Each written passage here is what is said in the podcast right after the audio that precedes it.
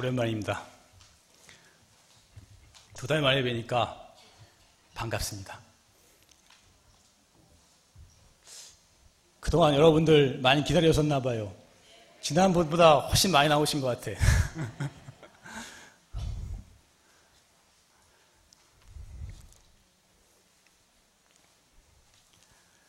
어, 이제 가을을 지나서 겨울이 다가갑니다. 낙엽도 지고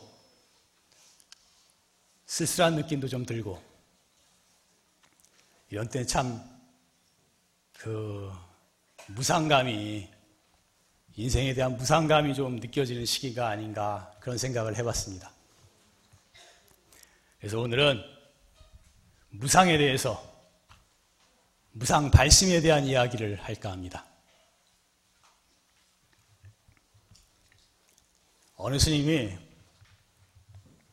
알고 계시는 거사님한테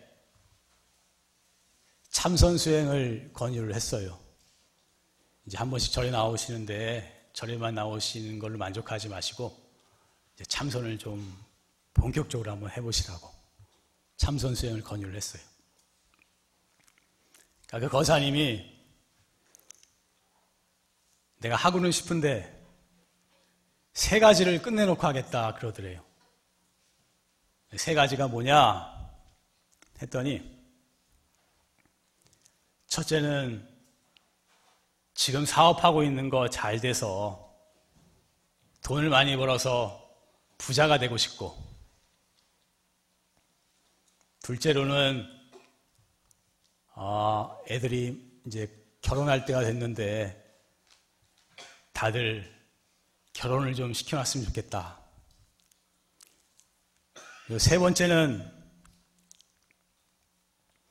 자식들이 좀 성공하는 거 보고 그리고 나서는 이제 참선을 좀 해보겠다고 그렇게 그렇게 대답을 하더래요. 근데 이제 대답하고 얼마 못 가서 사고가 나서 그 거사님이 돌아가셨대요. 그래서 스님이 문상을 가셔서 조문을 짓고 참 안타까워했다 이런 말을 들었습니다. 우리는 우리의 미래를 모르는 것입니다. 한 치 앞도 모르는 게 인간이에요. 오는 데는 순서가 있어도 가는 데는 순서가 없다 그랬습니다. 태어난 데는 순서가 있어요. 먼저 태어난 사람이 있고 늦게 태어난 사람이 있고. 근데 가는 것은 죽는 것은 순서가 없어요. 누가 먼저 죽을지. 젊다고 해서 꼭 오래 사는 것도 아니고. 당장 무슨 일이 있을지, 어떻게 될지 아무도 모르는 것입니다. 그럼에도 불구하고 사람들은 마치 천년 만년 살 것처럼 영원히 살 것처럼 나이가 들어서 70, 80이 됐는데도 그냥 영원히 살 것처럼 현실, 현실에 집착하면서 그것을 어떻게 하든지 그것만을 이루려는 그 미련을 버리지 못하고 살아갑니다. 그래서 진짜 훌륭한 법을 만나도 이거 다 이루고 해야지. 이거 다 마치고 해야지. 내가 성공하고 해야지. 다 되고 해야지. 하다 보면 정말로 중요한 것을 하지 못하고 인생을 마치게 되는 경우가 많은 것입니다. 왜 이 말을 하는지 아시겠죠? 벌써 감이 다 오실 거예요. 이런 소리 하는 줄. 감이 다 올 거예요. 정말 어영부영 미루고 지나가다 보면 늙고 병드는 게 인생입니다. 그래서 그때 나가서 정말로 이 불법에 대해 발심을 하고 수행을 좀 해보려고 해도 이미 많이 늦어버리는 상황이 오게 되는 것입니다. 불교는 그래서 무상을 많이 얘기한다. 무상. 인생이 무상하다. 영원한 것은 없다. 항상 변한다. 이런 말씀을 많이 하는 것입니다. 그래서 경전에 재행이 무상하니 생자 필멸이라. 모든 것이 다 무상하니, 모든 것이 다 변하니, 모든 것이 다 영원성이 없으니 생겨난 것은 반드시 멸하느니라. 그러셨어요. 세상에 변하지 않는 것이 어디 있어요? 산도 변하고, 들도 변하고, 저 해도 변하고, 이 지구 덩어리도 변하고, 다 변하잖아요. 우리의 몸뚱이도 끊임없이 변하고, 순간순간 늙어가고 있고, 결국은 죽어가고 있는 것입니다. 비단 우리의 목숨만이 아니라 사랑하는 사람도 귀여운 자식들도 언젠가는 언젠가는 헤어지게 되는 것입니다. 언젠가는 언제까지나 같이 할 수는 없는 것입니다. 다 무상 속으로 사라지는 존재인 것입니다. 돈이라든지 명예라든지 뭐 이런 것도 정말로 영원한 것이 아니고 나에게 진짜로 완전한 행복을 가져다 주는 것은 못 되는 것입니다. 모든 것은 다 변하는 것이고 생겨난 것은 반드시 없어지게 되어 있는 것입니다. 그런데 제가 또 여기서 말씀드리고자 하는 것은 모든 것이 변하고 무성하지만 모든 것이 다 사라지지만 그러나 우리 안에는 이 원장 선생님 표현대로 이 썩어 문드러질 우리의 육신 안에는 우리의 마음 안에는 정말로 영원토록 변치 않는 무진 보배가 한량없는 보배가 그것이 갖추어져 있는 것입니다. 그것을 불성이라고도 하고 참나라고도 하는 어떻게 표현할 수 없는 무한하고 영원한 자리가 우리 마음 속에 다 갖추어져 있는 것입니다. 그 우리의 참다운 모습은 우리의 참다운 마음자리는 태양보다도 더 밝고 천지가 천번만 번 없어진다 할지라도 조금도 털끝만큼도 변함이 없다 그러셨어요. 그 우리의 본래 모습에는 무한한 지혜가 갖추어져 있고 무한한 공덕이 있고 한량없는 신통과 완전한 인격과 덕성을 다 갖추고 있다고 그렇게 말씀하신 것입니다. 그래서 이것이 이것이 이 영원하고 무한한 우리의 이 영원한 참나가 그것이 우리의 본래 본래 모습인데 그 자리를 깨닫게 되면 그 자리를 깨닫게 되면 정말로 영원한 행복을 이 생만이 아니고 세세생생 천생 만생 영원토록 무한한 행복을 영원한 자유를 얻게 된다. 그렇게 부처님께서는 주사스님께서는 가르치셨던 것입니다. 그 우리의 영원하고 무한한 우리의 본래 마음자리를 깨닫는 그 방법이 바로 참선법인 것입니다. 그래서 참선이 다른 방법, 다른 어떤 수행 방법도 비교할 수 없는 가장 수승한 수행 방법이라고 말하는 것입니다. 다른 것들은 잠깐의 복을 얻고 잠깐의 잠깐의 기쁨을 얻지만 참선법은 이 생만이 아니라 다음 생에도 그 다음 생에도 영원한 문제를 영원토록 해결하는 완전한 해결책이에요. 그렇기 때문에 참선법은 이 가장 수승한 최상, 최상승의 수행법이 되는 것입니다. 모든 것은 다 변합니다. 아까도 말했지만. 착한 사람이 악해지고, 악한 사람이 착해지기도 하고, 기독교 믿다가 불교 믿기도 하고, 불교 믿다가 기독교 믿기도 하고, 사랑하는 사람 미워하기도 하고, 결혼해서 죽고 못 살고 좋아하다가 원수, 원수가 되는 게 순간이에요. 내가 한번 얘기한 적이 있는데, 사랑의 기간이 얼마, 얼마라 그랬죠, 제가? 이거 기억하면 굉장히 열심히 들은 사람인데. 에? 3개월? 3개월 너무 짧다. 그러면 어떡해. 3년. 외국에서 굉장히 사랑해서 결혼한 남녀 5천 쌍을 대상으로 설문조사를 했습니다. 상대방을 볼 때 가슴 뛰는 사랑의 감정이 얼마나 느껴지는가. 그래서 다, 다 죽고 못 살아서 사랑해서 결혼한 사람들인데 5천 쌍을 조사를 했는데 그 사랑의 가슴 뛰는 사랑의 기간이 얼마냐 하면은 1년 반에서 2년 반. 최고 오래 간 게 2년 반이었대요. 그러니까 결혼해서 뭐 이렇게 애 하나 낳으면 거의 끝난다고 이렇게 그렇게 들은 것 같은데 그, 그, 그거밖에 못 가는데 우리 우리 뇌가 화학 물질이 나오는 게 그거밖에 그, 그 기간밖에 안 된다는 거예요. 그래서 사실 젊은 사람들은 애역을 구하고 영원한 사랑이 있을 거라고 생각하지만 그것은 다, 다 환상인 것입니다. 영원한 사랑은 없어요. 그것은 다 환상 속에서 살아가는 것일 뿐인 것입니다. 그래서 모든 것은 변하는 것이고 생겨나는 것은 반드시 다 없어지는 것입니다. 그런데 모든 것이 무상하고 참 덧없는 것이지만 제가 이번에도 강조하는 것은 그 무상한 속에서 무상하지 않은 하나의 세계가 있으니 바로 도의 세계인 것입니다. 깨달음의 세계인 것입니다. 한번 따라해 볼까요? 모든 것은 변한다. 생겨난 것은 반드시 없어진다.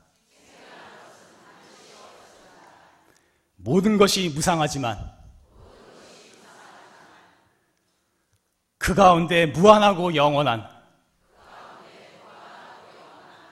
단 하나의 세계가 있으니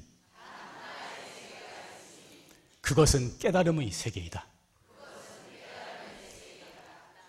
그러니까 내가 여기서 무슨 말 하려는지 알겠죠? 정말로 우리가 추구해야 할 것은 정말로 우리가 가치 있게 생각하고 누려야 될 것은 이 영원한 세계를 깨닫는 그 길이라는 것을 말씀드리고 싶은 것입니다. 박수가 한번 나와야 되는데 오늘 한 번도 안 나와요.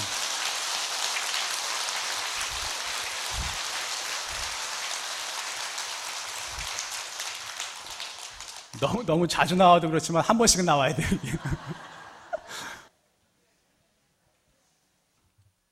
그렇기 때문에 정말로 영원한 자유와 행복을 얻으려면 반드시 무엇을 해야 되냐? 마음을 닦는 수행을 해야 하는 것입니다. 그래서 수행을 하기 위해서 인생이 무상하다는 것. 우리 몸이 끊임없이, 끊임없이 늙어가고 결국에는 죽게 된다는 것. 세속적인 가치들, 돈이나 명예나 애욕이나 이런 것들이 사실은 참 허망하고 부질없는 것이라는 것. 그것을 자각하고 그것에 대한 사무친 무상감을 느껴야만 발심이 되는 것입니다. 발심이 되어야 그때부터 진짜로 수행이 제대로 되기 시작하는 것입니다. 발, 발심이라는 말은 발보리심의 준말입니다. 발보리심. 보리심을 바라다. 보리가 뭐죠? 깨달음이죠. 근데 어떤 사람 보리가 밭에 난 보리인 줄 그렇게 아는 사람들이 아니 진짜로 상당히 있어요. 그냥 놀랐어. 이거 너무 기본 기, 초 교육이 안 돼 있는 거예요. 보리는 깨달음입니다. 보리심은 깨달음을 이루겠다는 마음을 바라는 것을 발보리심, 보리심을 바란다. 그렇게 말하는 것입니다. 그래서 발심은 인생은 참 무상하고 괴로운 것이지만 우리 안에 영원하고 무한한 나의 본래 모습이 있으니 그것을 깨닫고자 하는 이 타는 타는 목마름인 것입니다. 간절한 목마름인 것입니다. 나고 죽고 병들고 늙어가는 그리고 인생의 모든 괴로움들 고통이 정말로 많잖아요. 거기서 벗어나서 영원히 자유롭고 행복하게 살겠다. 그런 간절한 마음인 것입니다. 영원히 자유롭고 행복한 길이 있어요. 그 길을 찾아서 가겠다 하는 간절한 마음인 것입니다. 자, 이것도 따라해 봅시다. 발심은 영원하고 무한한 자기의 본래 모습을 깨닫고자 하는 사는 목마름이다. 생로병사와 인생의 모든 괴로움에서 벗어나 영원히 자유롭고 행복하게 살겠다는 간절한 마음이다.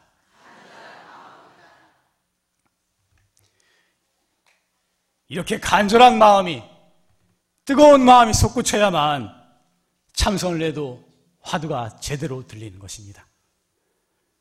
발심이 된 상태에서 화두를 드는 것하고 되지 않는 상태에서 그냥 폰만 잡고 앉아 있는 것은 천지 차이인 것입니다. 내가 이 공부 이루고 말겠다는 그런 확실한 마음을, 확고한 마음을 가지고 공부하는 거하고 그냥, 그냥, 그냥 앉아 있는 것은 이 비유가 되지 않는 것입니다. 참선은 오래 앉아 있는 것이 중요한 것이 아니고 많이 하는 것이 중요한 것이 아니고 정말로 간절한 마음으로 진실한 마음으로 이 뜨거운 뜨거운 발심의 마음으로 공부를 하는 것이 그것이 정말로 중요한 것입니다.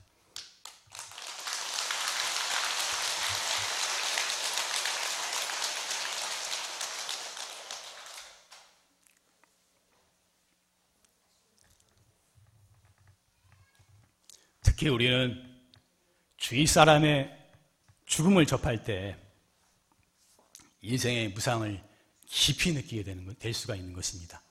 주위에 가까운 분들 돌아가시고 부모, 형제들, 가까운 친구들 이런 사람 돌아가실 때 단지 슬퍼할 것만이 아니라 그것을 보면서 인생의 무상을 느끼고 참 그냥 저렇게 갈 것이 아니라 영원한 세계를 향해서 그 공부하면서 가야겠구나 하는 발심의 마음을 가지는 계기가 되도록 그렇게 노력을 해야 하는 것입니다.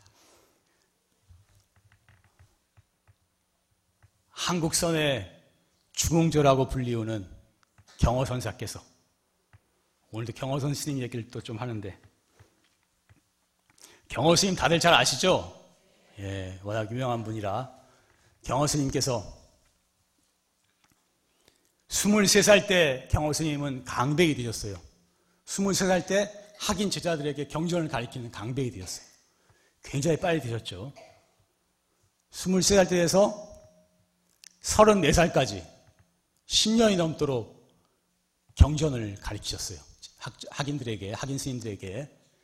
34살이 되니까 우리나라에서 최고 가는 대강백이, 최고 가는 이 경전으로서는 최고 가는 대강백이 큰 스님이 되었어요.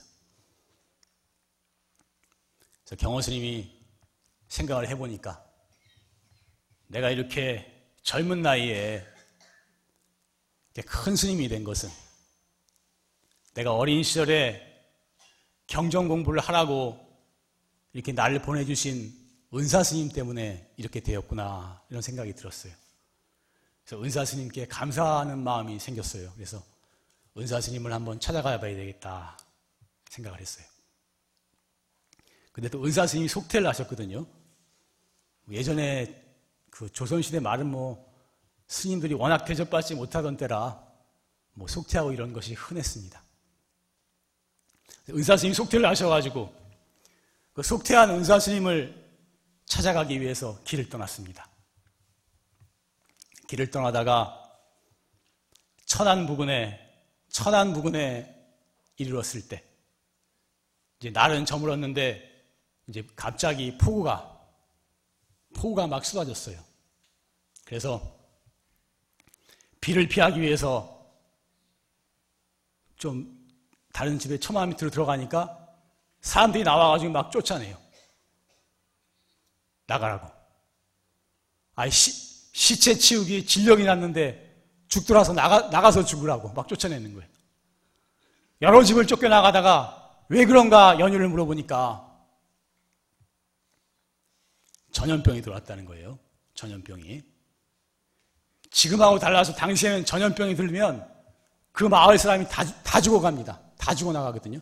전염병이 들어와서 오는 사람마다 다 죽기 때문에 시체 치기 싫어서 또 쫓아낸다는 거예요. 그래서 경호 스님이 마을 사람이 다, 다 죽어가고 있다고 당신도 언제 죽을지 모르는데 나가라고 그 말 듣는 순간에 모골이 송연했어요. 죽음에 대한 공포를 느꼈습니다. 그래서 그날 저녁 경호 스님은 그 나무 아래서 폭우를 맞으면서 밤을 지냈어요. 지새면서 추위에 떨고 밤새 추위에 떨고 그러면서 죽음에 대한 두려움에 떨고 그렇게 하룻밤을 지냈어요. 그러면서 경호 스님이 참으로 부끄러웠습니다. 내가 학인들에게 강의할 때는 생사가 불이라고 삶과 죽음이 둘이 아니라고 항상 그렇게 가르쳤는데 정작 정작 죽음에 맞닥뜨려졌을 때는 그동안 자기가 그렇게 말고 많이 알고 있었던 경전의 지식들이 하나도 힘이 되지 못한다는 것을 절실히 느꼈던 것입니다. 경전으로서는 부처님 말씀으로서는 우리나라에서 제일 가는데 경전에 모르는 게 하나도 없는데 그러나 수많은 이론과 지식으로서는 이 죽음 앞에서 아무런 힘을 쓸 수가 없다는 것을 절실하게 느꼈던 것입니다.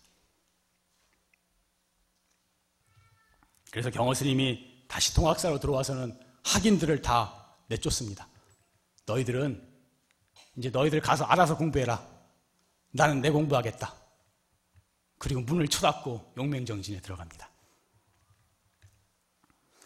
근데 그때 경호 스님 참선곡에 보면은 그 당시 경호 스님의 그 심경이 나와요. 처음에. 호련히 생각하니 도시 몽중이로다. 호련히 생각하니 다 꿈속이로다.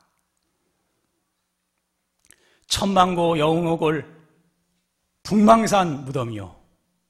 천만고 영웅옥이라도 다 북망산의 무덤이 된다는 거죠. 부기문장 쓸데없다 황청객을 면할소냐. 부기하고 출세하고 세상에서 잘 나가도 결국 황청객이 된다는 말입니다. 오라 나의 몸이 풀 끝에 이슬이요 바람 앞에 등불이라 그러셨어요. 오늘 유달리 핸드폰이 많이 터지는데 처음에 방송을 원래 합니다. 우리 우리 그 법주 스님께서 핸드폰을 꺼달라고. 저도 핸드폰을 법면 올라올 때는 중간에 터질까봐 꼭 놓고 내려 놓고 올라오고 있어요. 그래서 경호 스님이 문을 쳐닫고 용맹정진에 들어갑니다. 하루에 한 끼, 한 끼 구멍을 통해서 하루 한 끼를 들여다 보내고 또 밑에 구멍을 하나 뚫어서 대소변을 흘려보내고 문을 쳐닫고 진짜로 목숨을 건 용맹정진에 들어갑니다. 경허스님의 용맹정진은 정말 유명해요. 경허스님 공부하실 때 졸리면 송곳으로 대구서에 진짜로 대구서에 따르죠. 그래서 경허스님 영정을 보면은 이 곰보 자국 같이 찔린 자국이 공부하다가 송곳에 찔린 자국이다. 그렇게 말을 합니다. 그 당시 이가 많아서 한 번 나가서 움직이지도 않고 씻지도 않으니까 이가 많아가지고 이가 머리에 두부를 뒤집어 쓴 것 같았대요. 얼마나 많았는지. 수십만 마리가 될 거야. 우리 지금 지금 열 마리만 있어도 가려워서 견디지 못할 거예요. 그렇게 뒤집어 썼는데도 한 번 긁지도 않았대요. 그 산매가 얼마나 기뻤으면. 인위적으로 참으려고 그렇게 되는 게 아니고 공부 산매가 얼마나 기뻤으면 그 한 번 긁지도 않았겠어요. 경허스님이 정말 무시무시한 용맹정진 속에서 석 달 만에 오도성을 읽습니다. 그리고 천장하면서 1년 3개월 동안 또 용맹정진하셔서 1년 6개월 만에 확철대오를 하셨어요. 그래서 경허스님은 왜 한국선의 중조라고 하냐 하면은 당시 한국 불교가 한 150년 이상을 참선법에 맥이 끊겼었어요. 너무 오랫동안 불교가 탄압을 받아가지고 그래서 참선하는 당시엔 참선하는 스님도 없고 참선을 가르쳐 주는 사람도 없고 그렇게 단지 부녀자들이 절에 가서 이제 복 빌고 이런 이런 정도 수준에서 간신히 불교는 명맥을 이어가고 있었던 것입니다. 근데 경허 스님이 호련히 나타나가지고 호련히 나타나가지고 확철대오를 해서 확철대오를 해서 참 그거 생각하면 정말로 특이한 일이에요. 우리는 지금 스승이 참선하라 하라 가르쳐 주시고 이렇게 하라 그러고 도반들 있고 그렇게 애를 쓰고 선방에서 해도 한 명도 안, 안 나오는데 아무도 가르쳐 주지 않는데 혼자서 화두 들고 해가지고 확철대로 한다는 것은 과거 생에 다 이루신 분이 아닌가 불보살의 화연이 아닌가 그런 생각을 합니다. 경호 스님이 처음으로 우리나라에 선방을 개설하셨어요. 해인사나 범어사나 이런 선방을 개설하시고 처음으로 참선법을 가리킴으로써 오늘날 우리 한국 불교가 참선을 하는 조계종이 참선을 하는 이 참선법이 이만큼이라 또 일어날 수 있게 된 것은 바로 경호 스님의 공로라고 할 수가 있는 것입니다.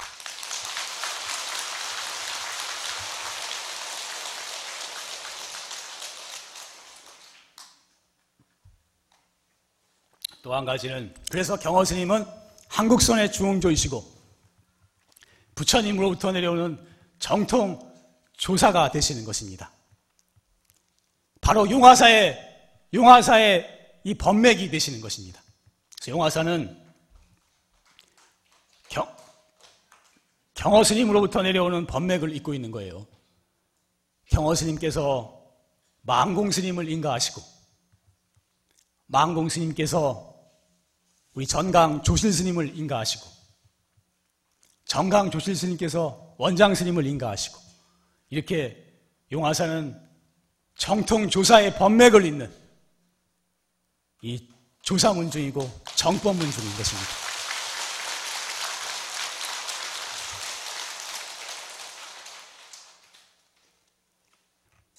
제가 또 여기서 말씀드리고자 하는 것은 만약에 경호 스님이 그때 그 죽음에 대한 체험을 하지 않으셨다면 그 죽음에 대한 체, 체험을 해서 발심을 해서 정말로 참선을 하겠다는 그런 발심을 하지 않으셨다면 경호 스님은 그냥 평생 강사로서 경전만 가리키다가 일생을 보냈을 수도 모르는 것입니다.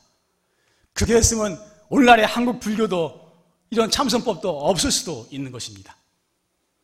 그렇기 때문에 우리가 이, 이 무상을 느끼고 발심을 해서 공부하는 이런 계기를 마련하는 것이 참으로 중요한 것입니다.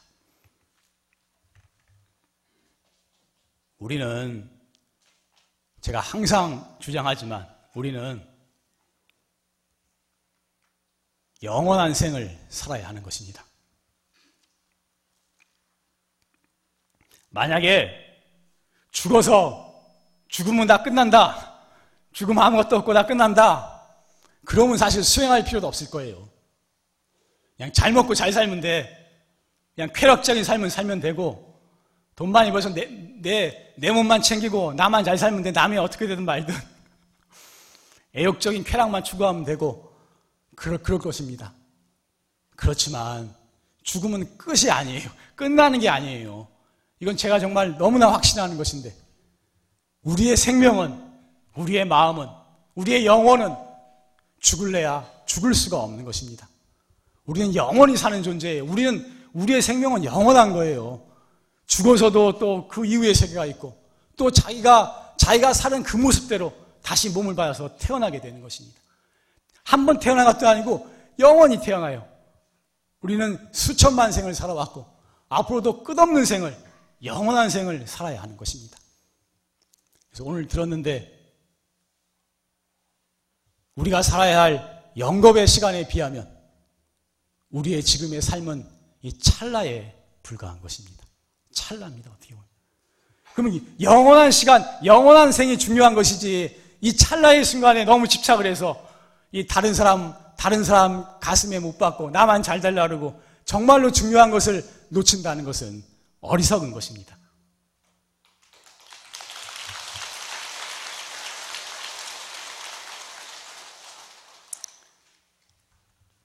그러므로 영원한 생의 행복을 위해서는 영원한 생이 잘 되기 위해서는 수행을 해야 되는 것이고 수행을 하게 되면 금생에도 사람이 달라지게 되는 것입니다. 우리 마음씀이 달라져요.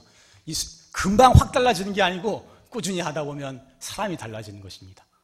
마음이 너그러워지고 이해심이 많아지고 이, 너무 조금만 일에 아둥바둥하지 않게 되고 다른 사람 포용하는 마음이 생기고 자비로운 마음이 생기고 세상을 긍정적으로 보는 마음이 생기고 영원한 세계를 추구하는 마음이 생기고 그렇게 달라지게 되는 것입니다.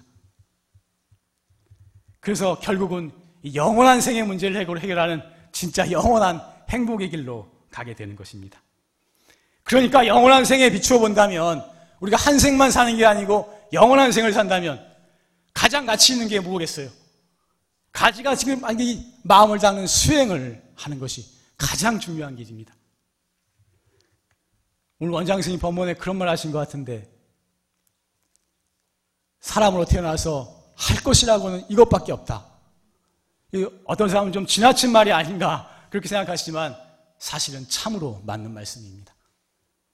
다른 것은 다 부업으로 생각하고 이 공부하는 것을 본업으로 생각하라. 그렇게 말씀하시죠. 네, 이것을 본업으로 삼아야 하는 것입니다. 자, 따라해 봅시다. 가장 가치 있는 삶은 수행하는 삶이다. 인간으로서 갈 수 있는 최고의 길이다. 아, 인신난득이고 불법 난봉이라 경전에 항상 그렇게 말씀하십니다. 사람 몸 받기 어렵다. 그리고 불법만 하기 어렵다. 사람 몸 받기 힘들어요. 이게 지금 막 그 자꾸 이런 소리 들으면 실감이 안 나시겠지만 정말로 사람 몸 받기 힘듭니다. 이 인간의 수도 많지만 저 동물의 수는 얼마나 많아요? 저 동물들이 얼마나 많아요?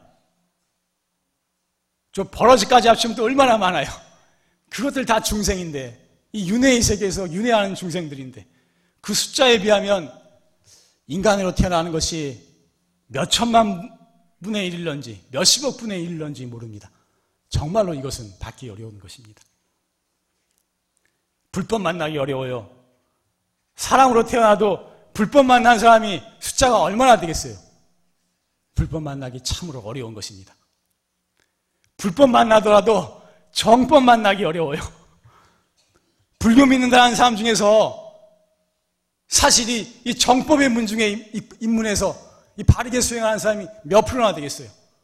1%도 안 될 거예요. 0.5% 될래나? 0.1% 될래나?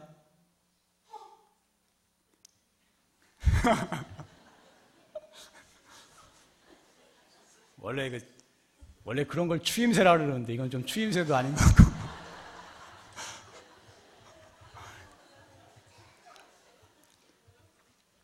원래 그 뭐 판소리 하는 데는 그런다 그러더라고요.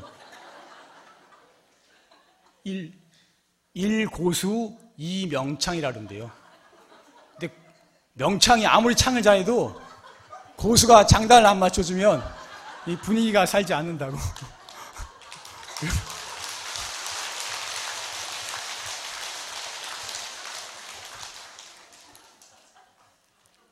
오늘 자꾸 너무 분위기를 맞추려고 애를 안 써도 되는데.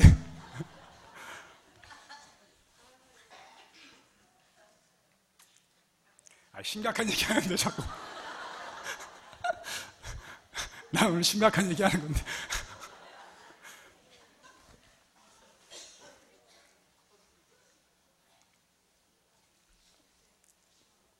사람은 받기 어렵고, 불법 만나기 어렵고, 불법 만나도 정법 만나기 어렵다. 그렇게 말한 것입니다. 어찌 보면 우리는 용화사 신도들은 세 가지를 다 갖춘 것입니다. 얻기 어려운 사람 몸을 받았고, 만나기 어려운 불법을 만났고 불법 중에서도 최상승법을 만났기 때문입니다.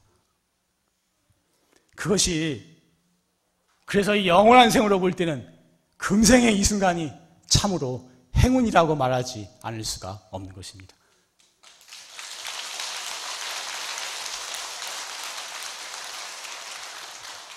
여러분들 행운이라고 생각하시죠? 네. 이게 참선이 어렵고 힘들더라도 자꾸 가까워지려고 그러고 정법 문중하고 가까워지려고 그러고 이렇게 되도록 알려고 애쓰고 하는 것이 중요한 것입니다.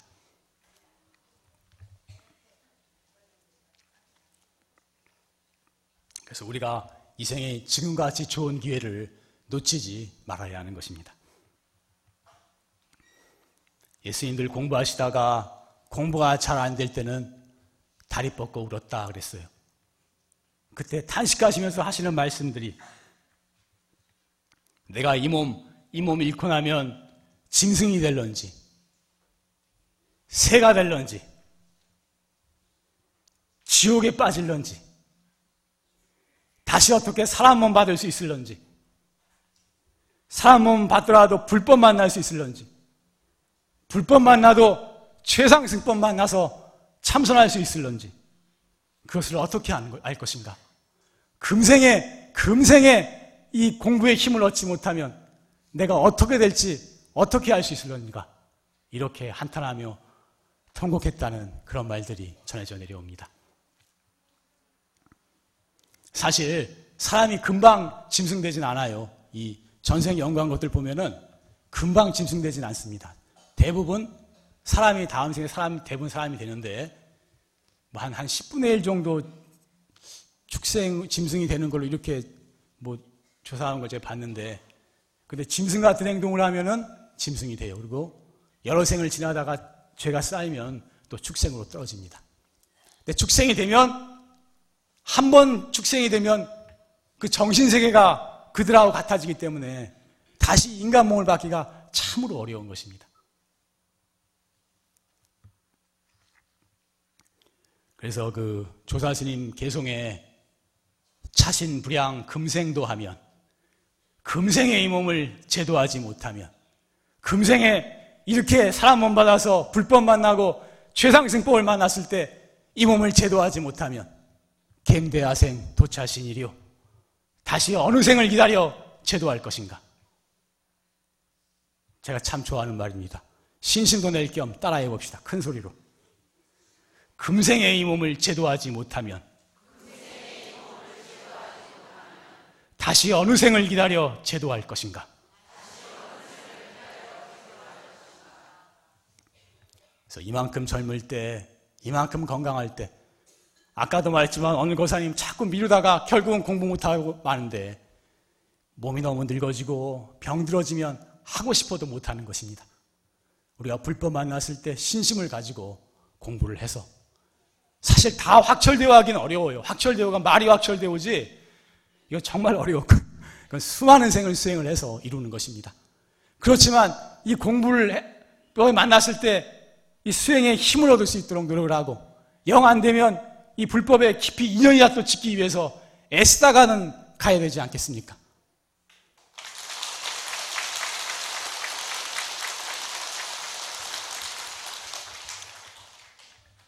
그래서 우리 다 같이 노력하면서 열심히 노력하면서 이렇게 신심을 가지고 살아가도록 합시다.